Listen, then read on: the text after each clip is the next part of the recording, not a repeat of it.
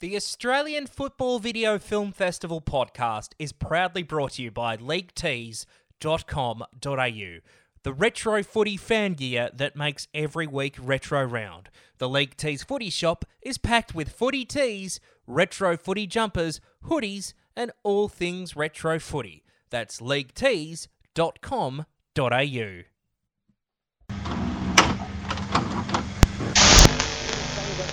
fantastic Name the Game series from Australian Football Video. Have you ever bought or rented a videotape that wasn't quite right? Folks, let me warn you it's bruising, bloody, and very much in your face.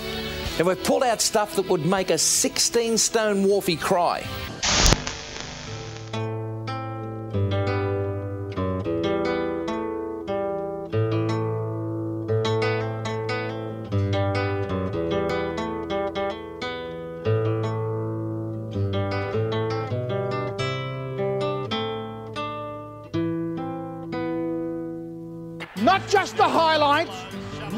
The last quarter, but a hundred minutes of top footy action. Welcome to the 90s, the decade that delivered. It was a 10 year period in football unlike any other this century. The electrifying 80s, the highs and lows of a dynamic decade of football. Over the next two hours, relive some of the most exciting moments in VFL football in the Sensational Seven. The Peter Hudson Story, Dublin's Jim, the story of Jimmy Stynes, The Road to Victory, Collingwood's struggle to the Premiership, and the year of the Rising Saints, St Kilda's fight to the 1991 finals.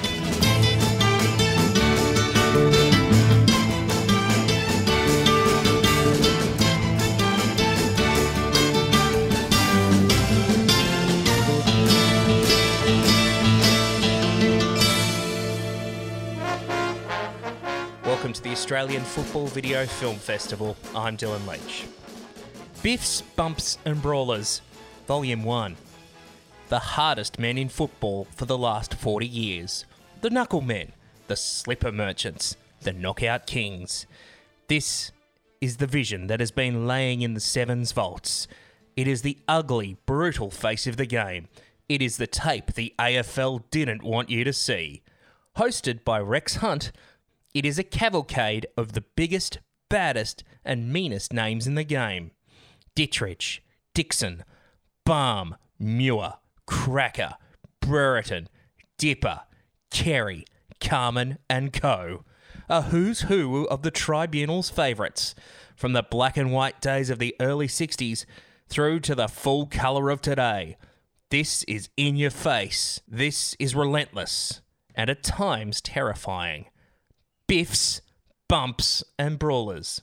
They're all here. My reviewer this week is broadcaster, MC, freelance writer, and former tribunal reporter for SEN, Megan Hustwaite.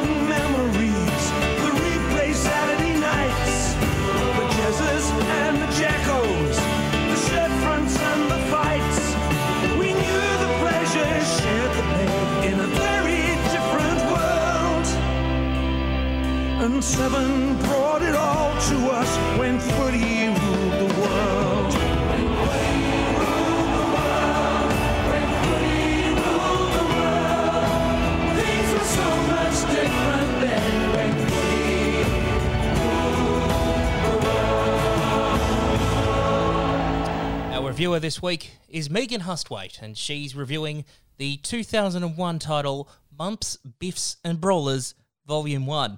Megan, welcome to the Australian Football Video Film Festival.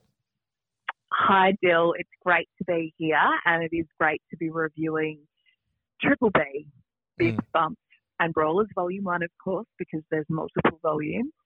And uh, I think we're going to have a bit of fun with this one.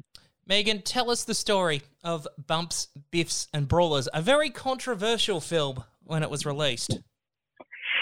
You're right, Dill. It's quite scandalous, actually, and it was released in 2001, which doesn't seem that long ago. Um, but it is really. It was a different time, um, reflecting on a different time of footy.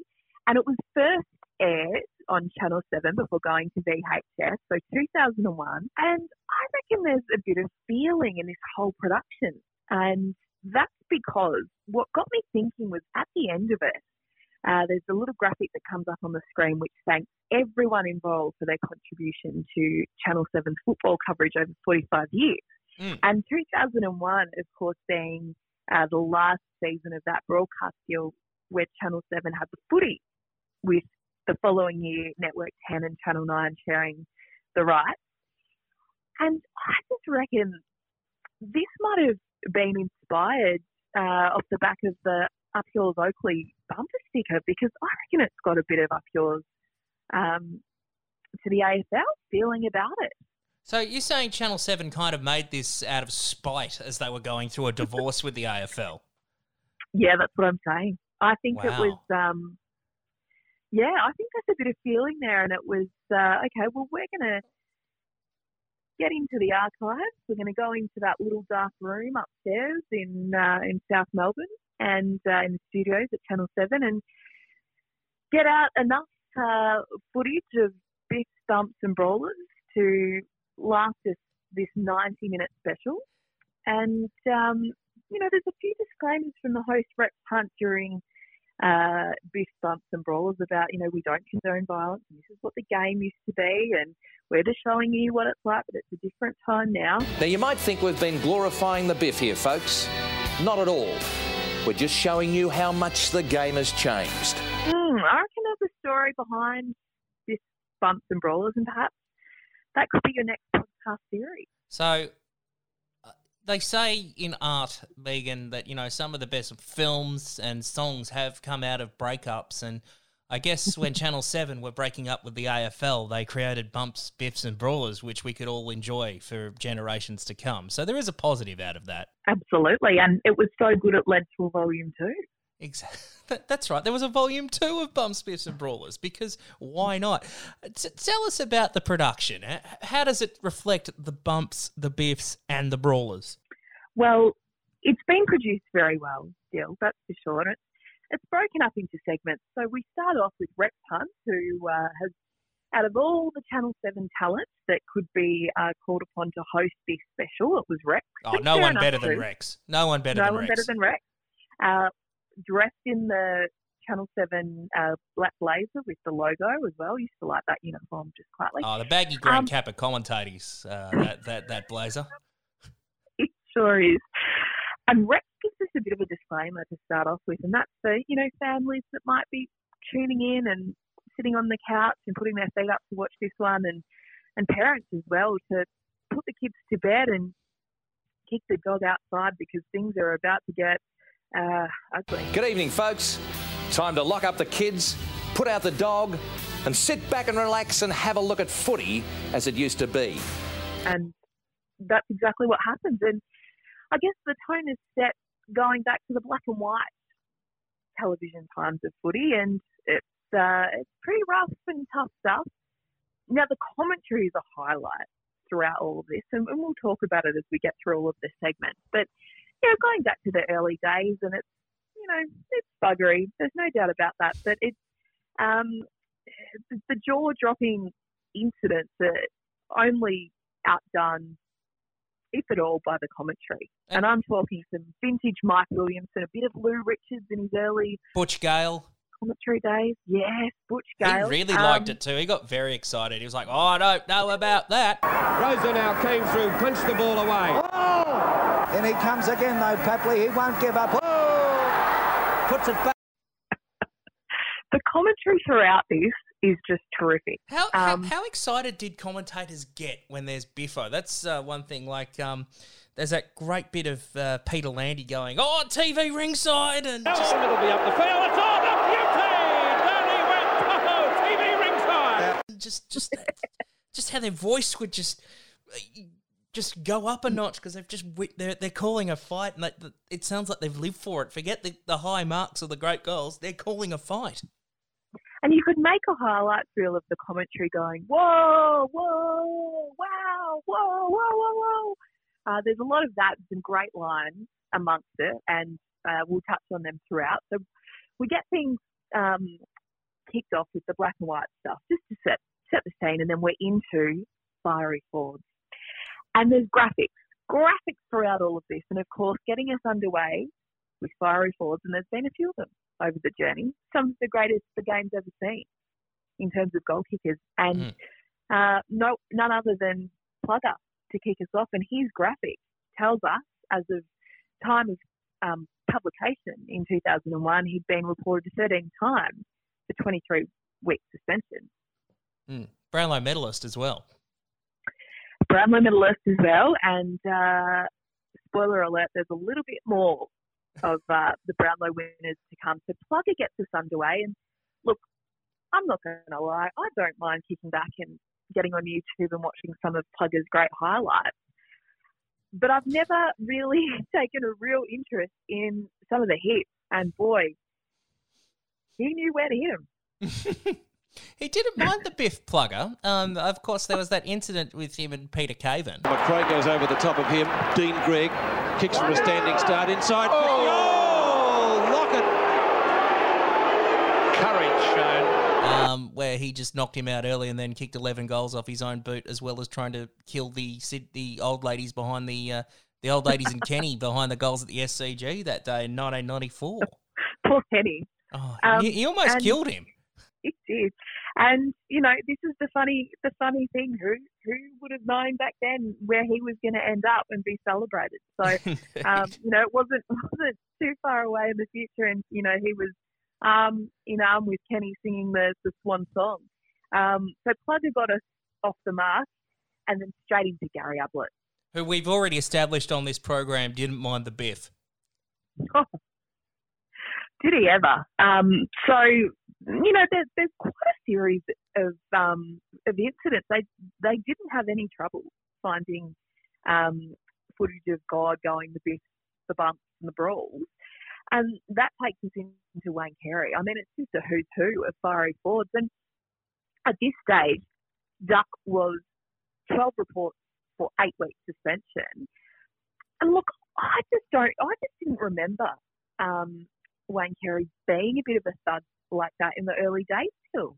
I think it must have come from being tagged. Not not that we're justifying the Biffo just like Rex, but I, I think with a lot of these forwards, they would have been tagged, pinched, and irritated, and they're very competitive types. So naturally, they got a bit shitty with their opponents.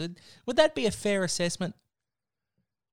Oh, absolutely fair. I mean, five blokes hanging off you. You've got Craig Kelly going the pinchy pinch behind play.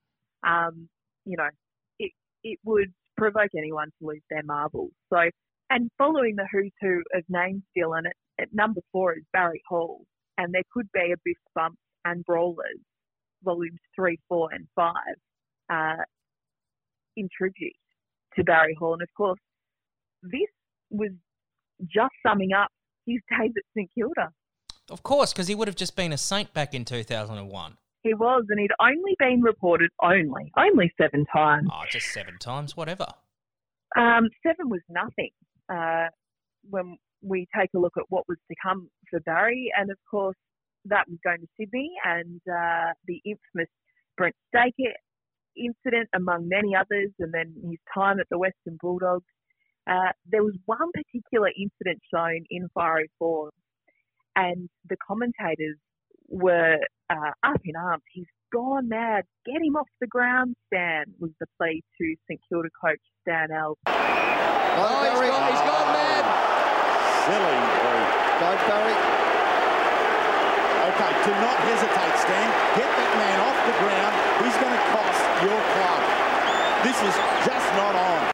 Gee, if only uh, Rex knew what was to come for Barry Hall when this was done back in 2001. And there was another, the other one I loved uh, from Peter Landy was he's throwing a couple of cut lunches at Anthony Rocca. A couple, And, a uh, couple of cut lunches. a couple of cut lunches.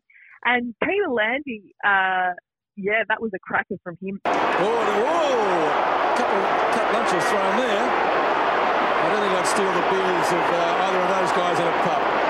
Gerard Healy was there and called him a goose, and uh, Anthony Hudson gave the take him off. One thing to give the free kick away. Oh, Barry, don't be a goose. Take him off. You know, a bit of a uh, a bit of a tribute to uh, get the boy off, Get take the, boy off. Yeah, you got to get the boy off. Sometimes you just got to get the boy off. We've just finished with the fiery forwards, and then I believe Rex comes back and he's uh, he's he's made the effort to sort of break up the bumps, the biffs, and the brawlers. I've broken this segment up into three parts the educated elbow, the coat hanger, and the good old fashioned biff. That's exactly right, Dill. We then get into how about this the educated elbow, the Okay. coat hanger, and the bitch. Ah, And Rex says they're all highly effective. well, they get the but job all done. highly, all highly illegal. All highly effective, but all highly illegal. And that's that's the theme. That's the constant thread throughout the 90 minutes of this superb documentary hosted by Rex Hunt. One second he's cheering on these antics, and the other he's saying, "We do not condone them at all. Don't try this at home. Oh, of Don't course try not. this in the backyard." Surely when surely when this was released, there would have been outrage. I, I I just can't even even for what nineteen years ago, there would have been people going, "No, you can't just show ninety minutes of non-stop biff." You're exactly right, Dill, and it's been an interesting uh, task um, as part of reviewing this wonderful piece of football history. As recently as September last year, September 2019, Biff Bumps and Brawlers, Volume 1, was referenced in an article on the New York Times website. No way. It, it featured in a think piece on concussion in AFL. That this Really? documentary, way back when, in 2001, you know, showed how it was regarded in the game and, and almost celebrated. Mm. It is the gift that keeps on giving. Because one thing I've noticed in the DVD release of it is it actually isn't AFL approved. If you look at the cover and if you look at it, it actually doesn't have official AFL unlike all the other videos. So clearly, League HQ were pretty shitty on the idea of biffs, bumps, and brawlers. especially as we mentioned, and I'd love to know exactly when it went to air on Channel 7 in 2001, that it was a production made by the host broadcaster. Mm. Like, it's extraordinary, really. Um, and as Rex takes us through the educated elbow, coat hanger, and bit, he also mentions that the amazing thing is, folks, hardly any of those things ended up at the tribunal. And that's definitely another theme throughout this doco, is that this was around the time um, that more and more cameras had been brought into the game and we had video review, Mm. um, trial by video. So there was definitely a, you know, a large portion of the football fraternity that didn't like that. And this kind of stuff was being stamped out of the game. So again, um, it takes me back to the uh, the up yours Oakley bumper sticker. I feel like that's a real vibe throughout this. It's interesting you mention the sort of attitudes towards Biffo because as as we refer and we will constantly throughout this conversation how the commentators respond, a lot of them just saw it as part and parcel. There was no one batted an eyelid because I'd put I'd put this to you the um, Andrew Gaff Brayshaw incident. If that was covered the way it was, say, thirty years ago, do you think the commentators would have been more excited by it? Not that we're justifying it, Rex style. Mm, absolutely. And as someone that covered AFL Tribunal um, on, on radio for, for over 10 years, I sat through, um, you know, countless hearings, that being one of them, and um, some really terrible incidents that are looked upon um, and frowned upon now. But it certainly made me think after watching this documentary again that really would have been celebrated or um, not, maybe not celebrated, but it would have got sort of excitement and shock and um, stirred up all the emotions of the commentators. Whereas it's a completely different approach these days when we do see those kind of incidents, which are very rare in our game now. Well, I figured, uh, given your tribunal history, your history as a tribunal reporter, I figured there was no one better to review uh, Biff's bumps and brawlers. Uh, aside from the video, what was the players' code still alive and well when you were uh, covering the tribunal? Uh, I remember a particular night at tribunal, and uh, there were two instances, I guess, over the 10 years that I spent my Tuesday nights there. And one was where the players' code was out the door.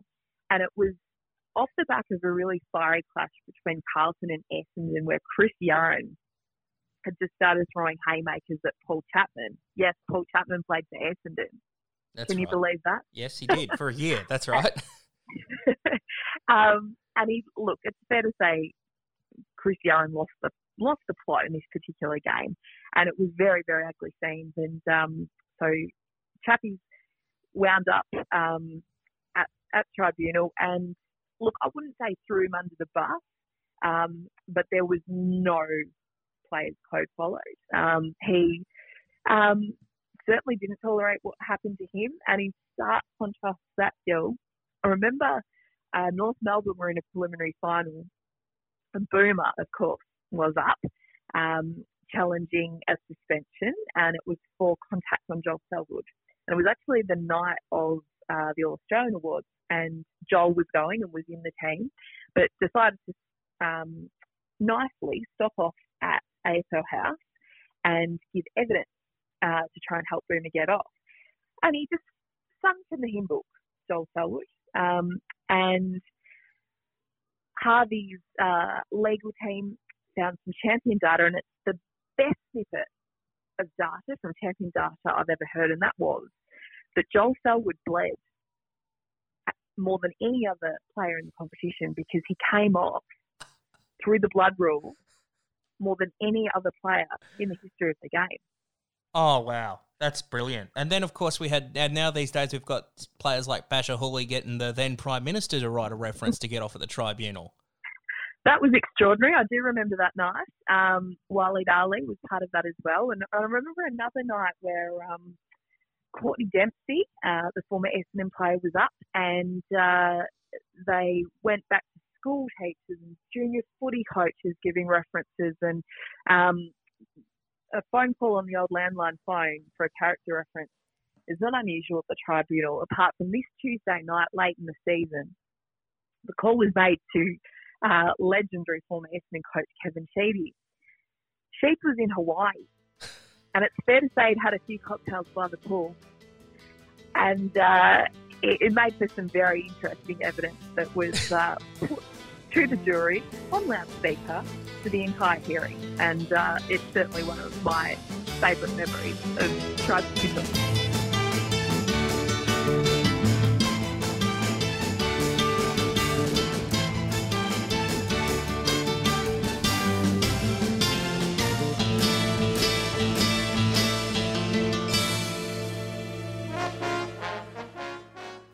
It's going to go. The record they said would never fall. It did, and how. Plugger 1300 is the story of the man behind the most famous goal kicking feat in history by the man himself, Tony Lockett. From shy St Kilda player into the most potent forward in 102 years of league footy. Plugger 1300. The story, the highlights, the goals. It's all here in this special expanded video version presented by Jason Dunstall. Get your copy at these stores now. Let me take some time out to give a plug for our sponsors, of course, the mighty leaguetees.com.au. Now, what is League Tees, you ask, uh, dear listener? Well, let me tell you, folks. League Tees is real footy tees and badges for bl- real fair dinkum footy fans. Now, their retro footy fan gear, they basically make every week retro round, which is pretty much ties well with the Australian Football Video Film Podcast, don't forget. Now, the League Tees footy shop is basically packed with footy tees, retro footy jumpers, hoodies, and all things retro footy. Hey, there's even rugby league and basketball. If you're in the if you've got a hankering for a Gold Coast Rollers or Southeast Melbourne Magic t-shirt, I'll tell you, League Tees has it. Now, at League Tees, they reckon, and we do too here at the Australian Football Video Film Festival, that footy was indeed at its best when it was a bit rough around the edges, a bit like our editing on this podcast, really. Uh, that's why our footy fan gear is all about the game we grew up with back when footy was for the footy fan. Damn straight. Where can I get all this sensational stuff? And I'm just having a look at the League Tees website. It's very hard not to just, you know, give. I, I basically could give Anthony my credit card and just let him let rip and send me more stuff, but I won't do that. And I don't recommend you do that, but I do recommend you buy some of uh, the great gear at leaguetees.com.au. That's leaguetees.com.au.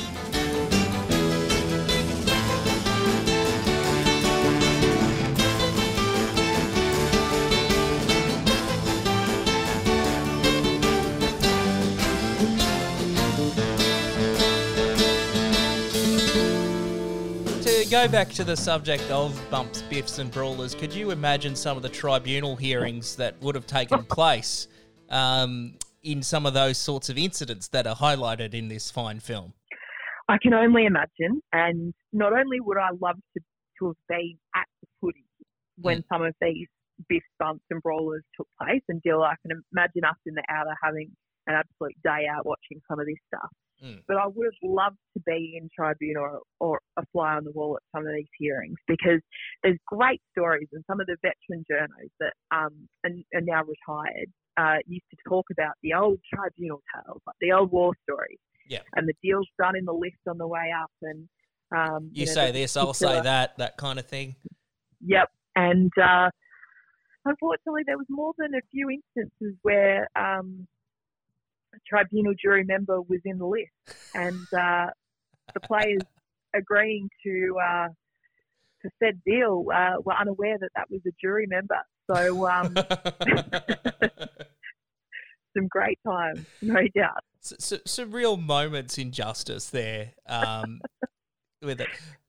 The um, bumps, biffs, and brawlers. It, it highlights uh, a couple of really significant moments in Biffo, and I want to um, ask you about two of them, if you don't mind. The first one I want to ask you about is uh, their take on the famous Windy Hill Brawl of uh, 1974 uh, at uh, between Richmond and Essendon, and then of course there was the exhibition match in London, the Battle of Britain, and uh, uh, between North Melbourne and Carlton, where uh, a young man by the name of Alastair Clarkson uh, really made his impact on the game. How does bumps, biffs, and brawlers cover these significant moments of football violence? Well, it was bees to the honey still. Um, these two particular incidents received dedicated segments, starting off with that infamous uh, exhibition match in London and its highlights to music. I mean, it was an opportunity to to get some music um, happening behind some of these scenes. That was October 1987, the Battle of Britain, and seven players rubbed out for a total of 15 weeks as we took football to London. And folks, the Poms didn't know what hit them. as Rex said, the Poms didn't know where to look. They had no idea what was going on. Was it an exhibition? It sure was. Uh, seven players were rubbed out for a combined total of 15 weeks. So what an exhibition it was. And it rolled straight into the Windy Hill Brawl. And Rex explained he was, you know, in the thick of it. He was in the middle of it out there at Windy Hill as the Tigers took on the Bombers. Back in 1974, it happened on our own turf. Essendon and Richmond in a full scale war at half time. It was known as the Windy Hill Brawl, and it erupted around me. And uh, of course, Malcolm Brown uh, features quite prominently. And in the centre of things, my old mate, Malcolm G. Brown. I think I think Mal Brown gets his own segment from memory. He gets his own segment. How about this? I never knew this, and I- I just think it's extraordinary. Rex explains that in 1972, in the postseason, West Perth took on Carlton in Adelaide Mm. in a sort of, you know, I know Champions what of Australia, I think it called. was. Champions of Australia love that. Championship. We'll bring that back. Um, that's another conversation for another time, but bring that back. Now, Carlton won the match in Adelaide, but Mel won the brawl. Here she goes. Look at that. Because Mel, of course, only played 14 VFL games, but, you know, um, he was a thug and everyone just knew, knew him for brutal violence from uh, both his WAFL days and his brief v- VFL cameo. Yep, the VFL cameo, as you said, it's quite extraordinary that it was just 14 games, but didn't he have a reputation coming from West Perth? And the Champions of Champions Championship. What a what a way to showcase, uh, you know, the WAFL champions and the success West Perth were having in Western Australia. And uh oh, here's Mal Brown. Um, so I think for someone that played 14 league games, he gets a lot of airtime. He really- bumps and brawlers. He really does. And um, if I can refer to another video that I used to watch called A Tiger Tail Richmond in 95, I watched that a lot. Um, the video ends with this with John Northey leaving the club and John Northey's wife calling Mal Brown a bully. Nobody will stand up and check Brown. He's been a bully all his goddamn life. You can ask anybody in Perth. So basically, the whole Mal Brown content is him beating people up and being called a bully. So, uh, dear old Mal, uh, he's uh, he's not looked favourably in some of these productions. He's not. Um, look, I love that tale. Um, copying a, a mouthful from from the coach's wife on the way out, and um, you know, speaking of coaches, leaders of football clubs, it takes us into our next segment, and that is team leaders. As Oh. Rex says, players he called the Cyclones, the players who left a trail of destruction in their wake. And it takes us into, you know, highlights reel of Des Putnam, into Leigh Matthews, and my goodness, sometimes you've just got to have a look at that footage of Leigh Matthews, and not just the Neville Bruns one, Mm. but my God, he had a, a list of victims, didn't he? He really did, including a goalpost. Oh, the post is broken. Matthews hit it and broke the point post. Oh, talk about a he-man. It was lethal, even to the prop. It is the fact um, that Leigh Matthews, who has been voted the greatest footballer of the 20th century, has an assault charge on the field. Is it problematic, as they would say these days? Imagine the think pieces we, we spoke about earlier that would happen now if there was a discussion around Leigh Matthews being inducted to the Australian Football Hall of Fame. It would be problematic, wouldn't it? Yeah, because he was one of the first ones, wasn't he? He was he, he was inducted in '96, so he he got in. Yeah, straight up. He he was straight in, but I mean, we're having those sorts of debates with Gary Senior becoming a legend now, aren't we? So, um, yeah, Leigh, great footballer, but geez, he's brutal, wasn't he? Yeah. He was he was lethal. Um, Well, he lived up to his I name, yeah. can, I can totally understand why uh, he got up the goats of opposition supporters because he was so damn good. But look, he was dirty. There's no there's no two ways about that. And the third player featured in team leaders is a current coach, and that's something we'll um, touch on a bit later in this chat. John Worsfold. And uh, boy, there's some highlights from his West Coast days. Now, for a nerdy-looking pharmacist, uh, John Worsfold was quite tough. Oh, he was, and he got Derm, an absolute beauty. To the square. Can anyone get a run at it? Brereton waits down, may have to try and sock it. He's hammered over the line. Yeah. um, in uh, in one of these highlights. But uh, team leaders, it, for me, it's, it's a bit of a taste of what's to come because going back to the production of this production, the way that it's been separated into segments, the themes, the subjects, and the topics, and the names and the graphics, it's been very well thought out by whoever was behind this. And uh, we then go into a little bit of tripping, kicking, um, that kind of stuff, the unconventional, uh, pushing players into fences, players sliding into the goal post, falling into the crowd. There's a great one of Dustin Fletcher toppled over the fence, um, and so it's his bit- Inspector Gadget body kind of stretches over five rows of spectators. So it's a bit of a good old-fashioned slapstick kind of segment. It is. It could have done. If I'm going to be critical, um, it could have been done a little better.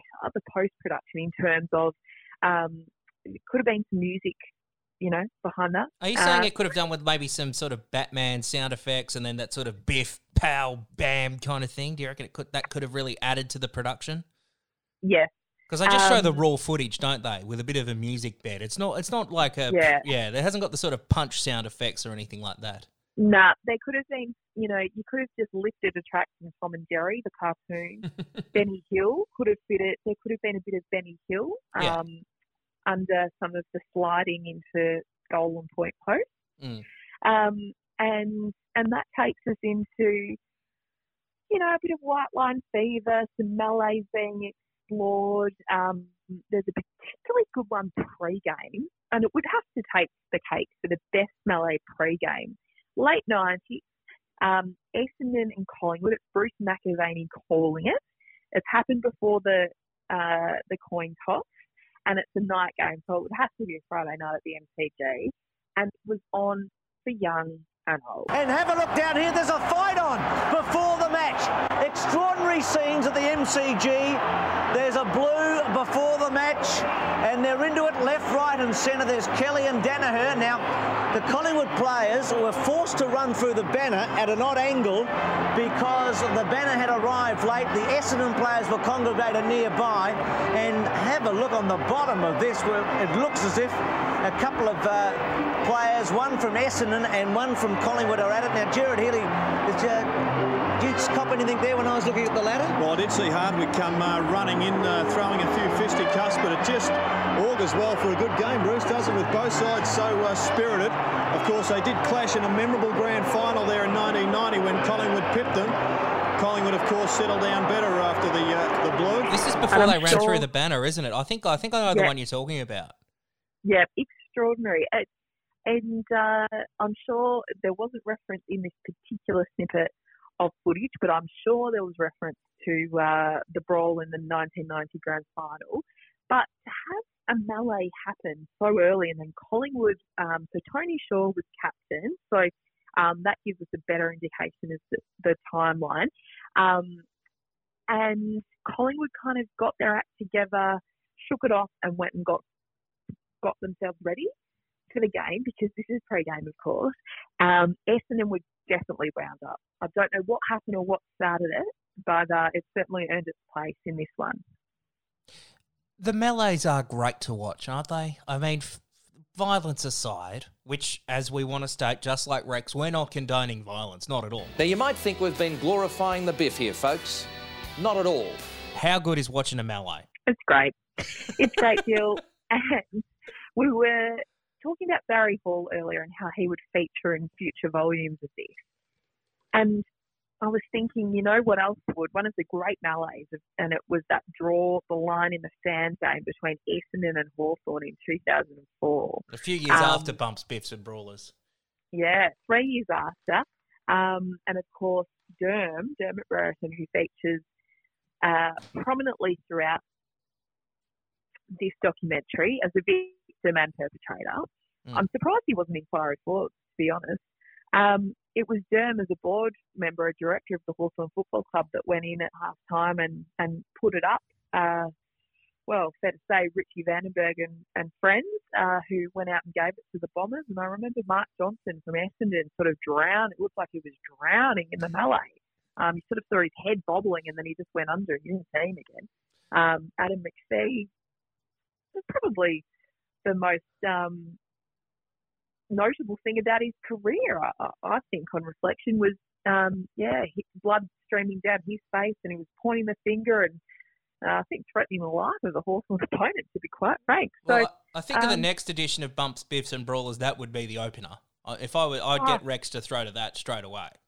yeah, and a music track, not a music bed. There's music under that. Yeah. And the commentary was quite good, though. The commentary was good. That was Channel Ten. Um, Ironically, Michael Christian, the man in charge of the tribunal, is quite excited uh, watching that. And that's our point, isn't it? The subject we keep coming back to hasn't the game changed and the way that we look at these things.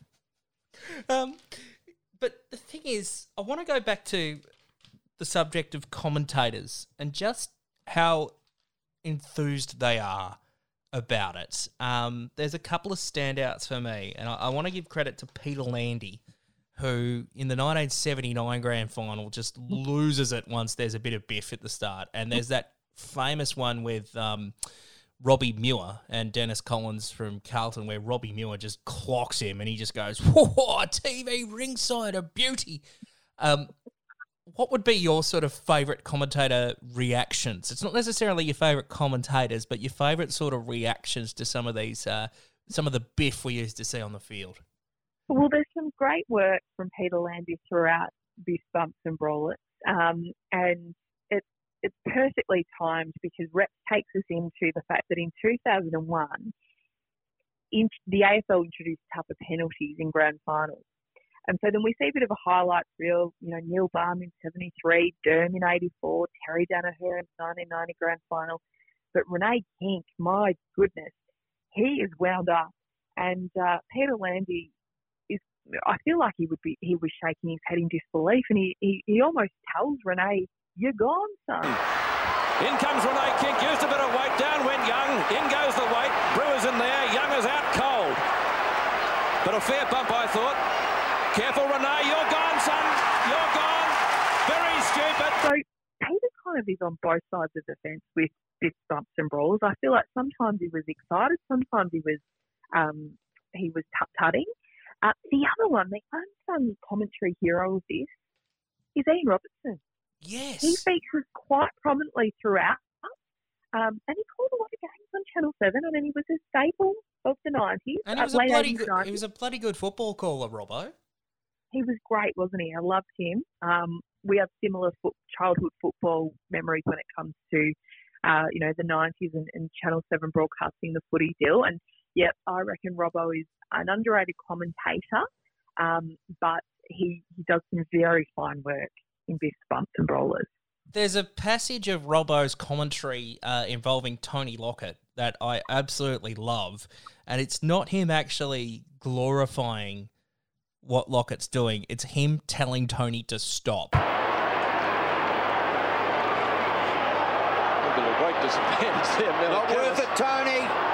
Three minutes, uh, or three, what do they get? Uh, warning? Yeah, Oh, but uh, Peter, look, gee whiz, he's such a valuable player for St Kilda. Get out of it. And it's like, don't do it, Tony. Tony, what are you doing? like, he's just so frustrated that he's doing it. He's like lost it. He's like, this is a champion of the game. I've had enough of him doing this. I'm going to make a stand in the commentary box. Yeah. Oh, absolutely.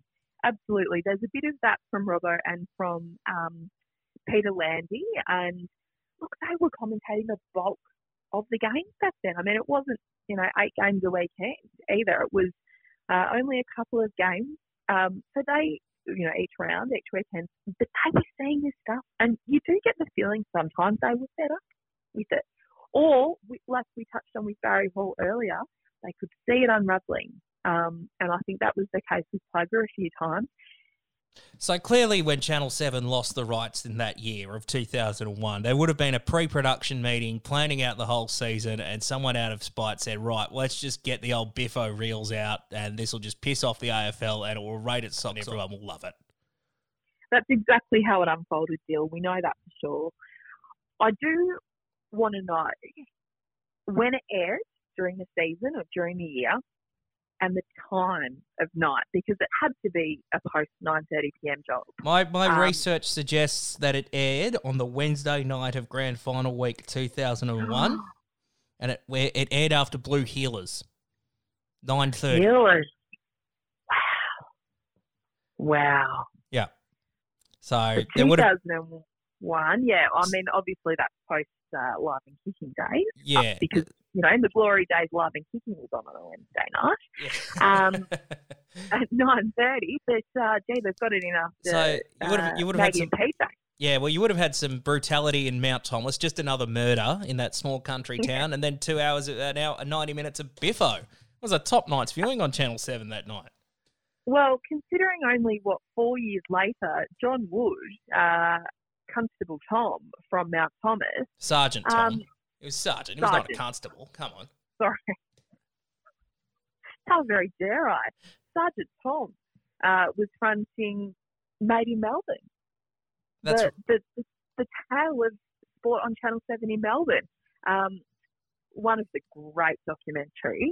Um, so it's very interesting that um, you know sliding doors moment could have been Sergeant Tom into uh, John Wood hosting Biff Bumps and Brawls, but no, they went with Rex. Who knows what the audition process was like for the hosting position? Do you reckon they had some screen tests at Channel Seven at the time to get a host? For Absolutely. so who do you reckon? So obviously Rex aced his audition. Who do you reckon? Did, did they Mm. get Bruce? Bruce would have been too polite. Yeah, Bruce was too polite. I think John Deeks thought he was probably a champ. Yeah, Deeksy, did a good Deeksy thought he'd have a good chance. He could narrate it and, you know, add a bit of Yeah. flair to it. Uh, Rob Elliott, the host of Wheel of Fortune, probably thought he was a chance. Yeah, I mean that's it. Who's you know who's on a contract, who's on a retainer, who can we use? Yeah, Dieter Brummer, maybe. Oh, there would have been someone from Summer Bay. I mean, it reminds me of the good old uh, Good Friday uh, telethon uh, for the Royal Children's Hospital. The Summer Bay staff coming down and they can't read out young Dylan's uh, donation from They can't pronounce. Yeah, they can't pronounce suburbs. Yeah, that's always a good one. Uh, maybe Jim Wilson. I reckon Jim Wilson would would have fancied himself a chance to host Biff's Bumps and Brawlers. Well, he would have been anchoring sport on uh, Seven Nightly News at that stage Oh, in easily. 2001, I'm sure. Yeah. Um, and look, I guess the other um, the other one we have to mention that would have um, thrown his hat into the ring was Craig Hutchison. I mean. In 2001, he was a rising star at Channel 7. Yeah. Um, Young so- upstart Hutchie. He didn't mind a bit of biffo. Didn't mind a bit of verbal biffo in his journalism back then. Yeah, and I mean it was just a sign of things to come, really. So, um, you know, I'm sure he was he was uh, in and around that process as well. But I, I for sure, Dill, there would have been a screen test. But the fact that um, Rex was, in his own words, in the thick of the Great Windy Hill Brawl, he played with a lot of these guys. He probably copped hits from others and dished out some of his own, perhaps you know, not enough to make it onto this um, highlights reel. But uh, I think on reflection, they got the right host. Oh, there's no doubt Rex is the absolute star of Bumps, Biffs, and Brawlers. Now, trial by video has slowed things down in recent years. And I can understand you mums and dads out there saying, yeah, Rexy, about time. For years, football could turn into football at the flash of a fist. He is, and you know, we, we touched on Brownlow medalists being showcased, and the coaches, uh, the coaches were not ignored. Um, coaches of the current day in 2001 and recently departed coaches from the game. Do as I say, not as I did, is how Rex introduced this one. Folks, I like to think of this next segment as do as I say, uh, not as I did.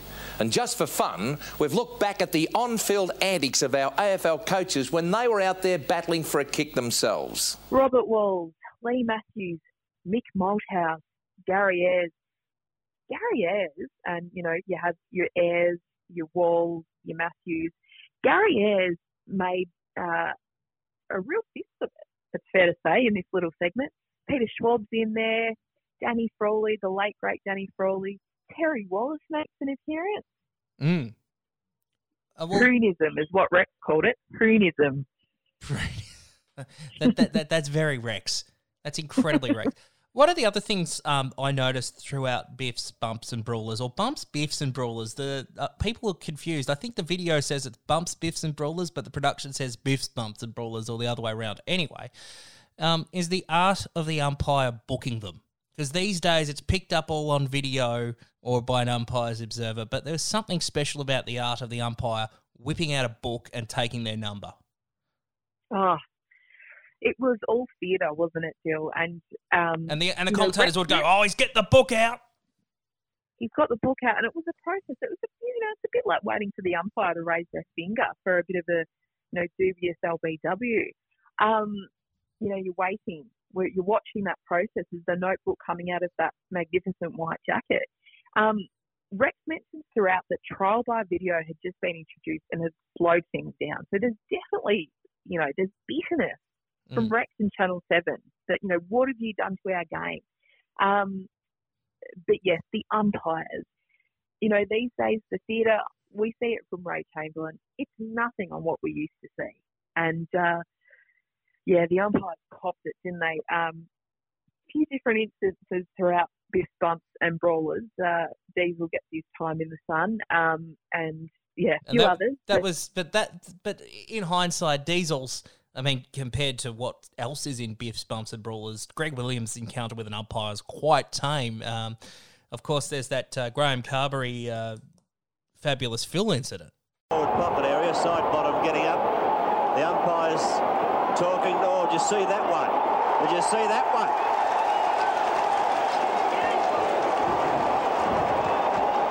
Carman in the thick of things down there. I think has been reported by the boundary umpire. I'm sure has been reported by the boundary umpire. They only bring the, the book and pencil out when they're going to report, don't they, Jack? Sure they do. Oh, No fabulous, Phil. I, I'm surprised that Phil didn't get a segment. He deserved a segment because he was a very Oh, violent player. it. Yeah, he was very violent. Um, yeah, so look, I'm not going to go through and list what is missing or who is missing from this spectacular documentary, Volume One. Uh, I, I may add. There is an ex- yes, there is an, an There- extended edition. Yes, Yeah, and who you know, as Hutto would say, who would have known the sequel? Um, would be just as good as the original. Yes. Exactly. So um, perhaps, you know, Fabulous Phil gets his time in the sun in, in volume two. I'm not sure, but uh, I would have thought he was uh, right for the picking in volume one. Yeah, there's not enough fabulous Phil, but obviously there's the Car- there's a bit of Phil Carman, but there's obviously the incident with the boundary umpire Graham Carberry, um, and then there's the other one, the ultimate in umpire, shall we say, push and shove. Of course, the John Burke incident, which was a reserves match. Oh, gee, what a way to put the reserves match up in light still. Um, extraordinary. Can you just don't take us through the John Burke incident? For those of those for those listeners who may not know, could you take us through the incident with John Burke? Still, you take it, take the listeners through it, and then I'll provide an insight or a replay. I'll see want me to do it? Okay, I, I will. I, this is how I see it. So it's a it's a reserves game between Collingwood and Sydney uh, in 1985, uh, and they used to alternate between Swans games in Sydney and reserves games on a Sunday for broadcast. And um, for some reason, John Burke has just been reported, and well, he's gone the umpire and just absolutely loses it, and which probably provides arguably the greatest, or at least in the top five commentary moments of all time, involving Sandy Roberts and uh, Slug Jordan. Sandy Roberts and Slug Jordan. Actually, when I was. Oh, he just whacked me umpire. Hey! Oh, no! That's unbelievable. Oh, boy. Well, this is sensational. The umpire has gone down. Now, there are a number of others coming up to talk to him. Surely we've got to get the Collingwood runner out here and uh, get him off the ground for a spell. Oh, he whacked Oh, he's, one he wants to be very careful because... Uh, I'd take him off now, the Well, boy. he's got him. I He's think got- you've got to take the boy off. Very smart. Definitely. You've got to take the boy off. He's You leaving the gotta ground. Take him off. And how about the commentary deal? It just wrote itself, didn't it? It wrote itself into football folklore. And who would have thought that it was, yes, a reserves match on a Sunday being broadcast. And, you know, that line has been used uh, in commentary since. Get the boy off. Yes, and there's references to it um, throughout the 90s uh, in, in footage that is shown through Biff Bumps and Brawlers. So um, it is an iconic moment. There's no doubt about that. I think the underrated one is uh, Slug Jordan going, oh, he's give him one too. Oh, he's give him one too. Yep. Yeah, he's done well. Well, that's very Yeah, it's like the secondary line, isn't it? Because all the focus is on that quote. Yeah, Um, get the but boy it was a it, it was a fair piece of commentary. Because Burke Uh, Burke gets the umpire, but he goes into the crowd as well. You just. Oh, Oh, oh, look, he's going to Vince, punch the he's fellow going over at the someone fence in the now. stand. He's into someone in the stand. Oh, he's give him one too. Yep. Yeah, he's done well. it, it, it makes me when we finish this chat, I, I want to go back and watch it again because it, it really has to be seen to be believed. It's just, just when you think it's over, it, it gets it just gets another um, set of legs, and oh, it's extraordinary. Again, I think it, it probably was worthy of a little bit more airtime, perhaps a documentary in itself. Yeah, they kind of cut the get the boy off short, I felt, in uh, Biff's Bumps and Brawlers. They could have played that whole segment. They only just played a snippet of it, from what I recall. And it could have been a whole segment. Mm. It could, could actually have been a whole segment. Um, given that this spanned 90 minutes, Channel 7 weren't short of time. Uh, they weren't they weren't cutting things fine when it came to how much airtime they were giving this particular subject. One of the other things, too, I've noticed uh, throughout biffs, bumps, and brawlers, Megan, and I don't know if you have too, is that a fair bit of these highlights do actually come from reserves and what seems to be pre-season games.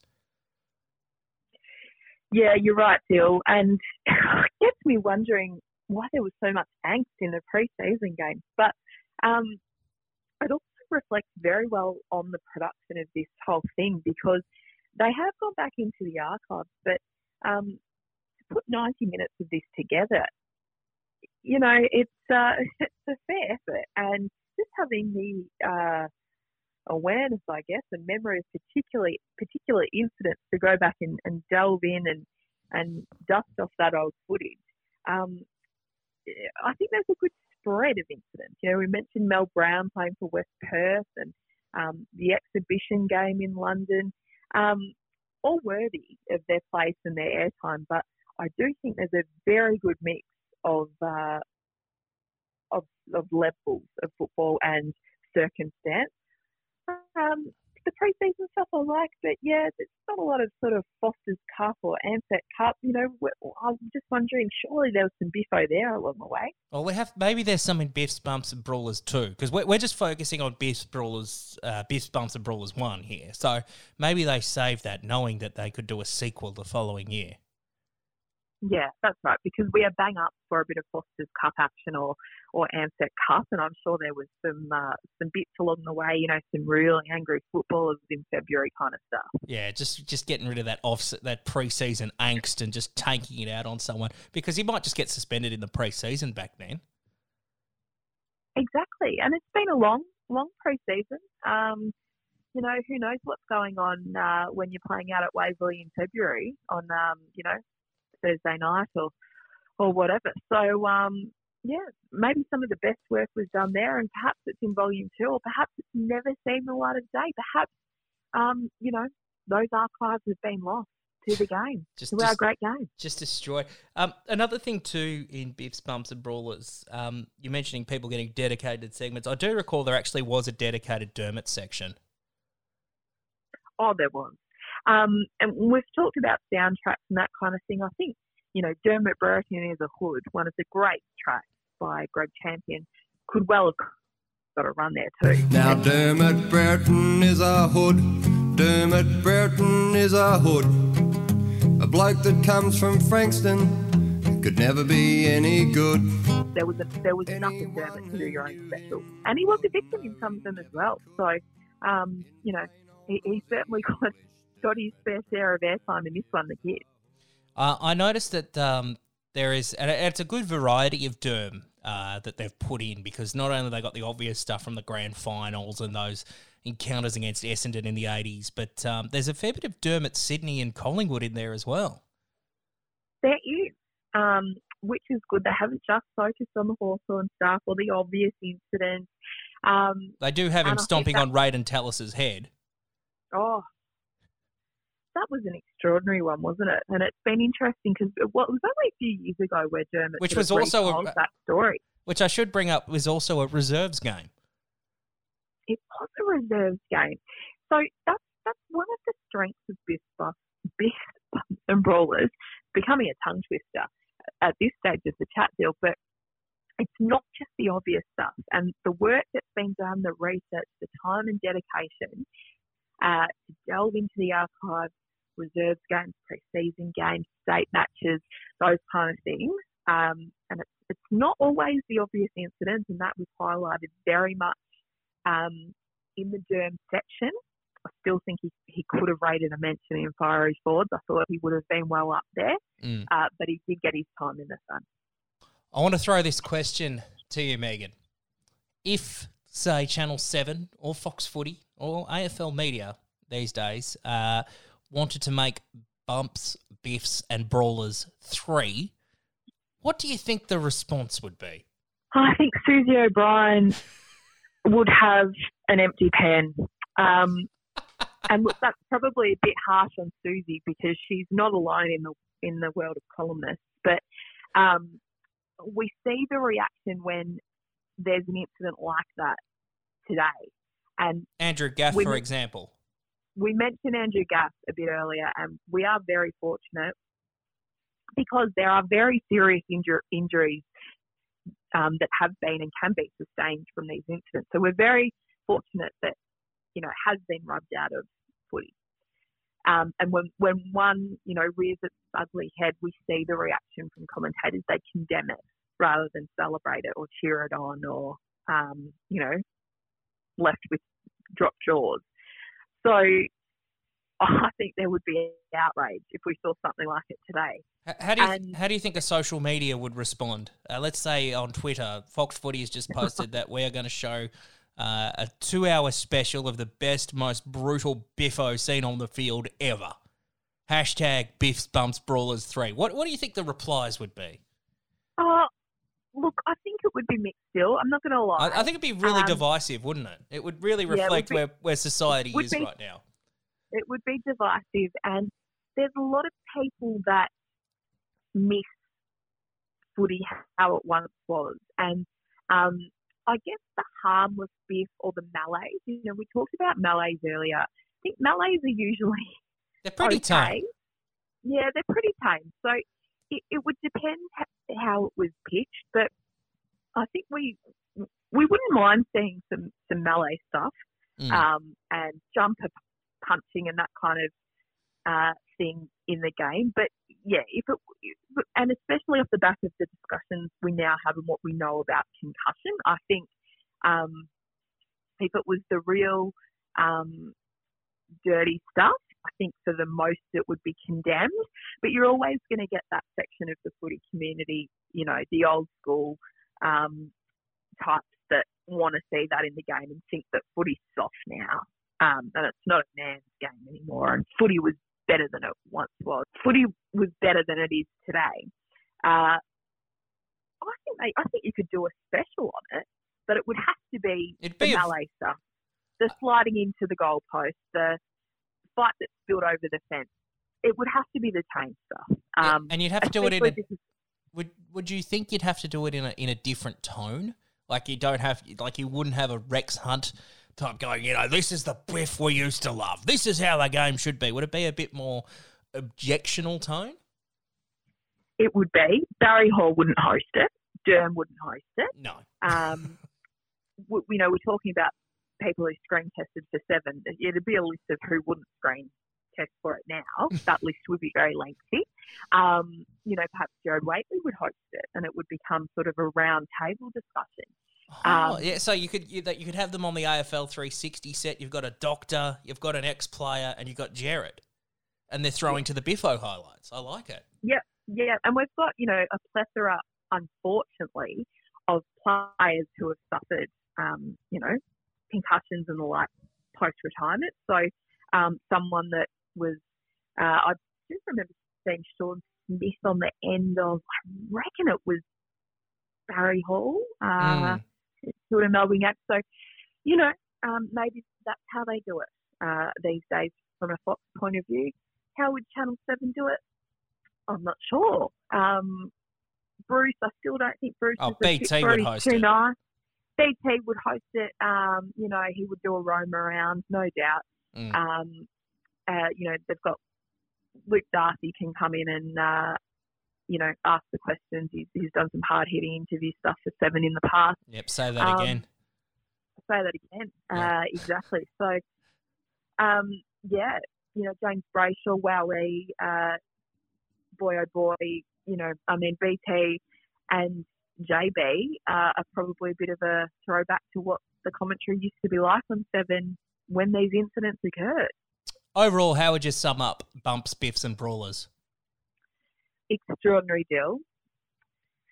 Don't think we would see it again. It was, uh, I mean, 19 years on, a, lot of time has passed and footy's changed since it first aired on Channel 7 in 2001. And that, in many ways, was many years after some of those original incidents happened on the footy field. But uh, the way that the incidents were spoken about and celebrated and commentated, the way Rex hosted it, the fact that the uh, rights broadcaster put this production together and sh- showed it in Grand Final week. Uh, it, it's a real throwback to days gone by, and I guess um, that's biffs bumps and brawlers. Um, that's the of it. Can I just point out something about biffs, bumps, and brawlers that I'm not sure that you've noticed? Please do. I just want to point out that for the graphic violence and for the hardcore, you know, put the kids to bed, put the dog outside uh, aspect of it, you know what it's rated? OMG. PG. PG. So for a production that's meant to be this brutal tape that they didn't want you to see, it's rated PG. Just imagine did- the parents are like, "Oh, I don't want you watching that biffs, bumps, and brawlers." PG, 9.30 time slot. I'll leave you with this still. Go. I was in a I was in a bar in Essendon about ten years ago, and this particular bar is known for its retro music and uh, and it stands for. It had a TV in there, and on a Friday night, as I you know rocked along to some classic music from the nineties, eighties, and nineties, you know, the kind of tracks that these players would have been listening to when they were taking the footy field. From the dance floor, as I looked up to the TV screen in the nightclub, Rex was hosting Biff, Bumps and Brawlers. The DVD was being played in this very nightclub. That's my kind of nightclub, Megan. Thank you so much for joining us. Thank you, Dill. It's been a treat.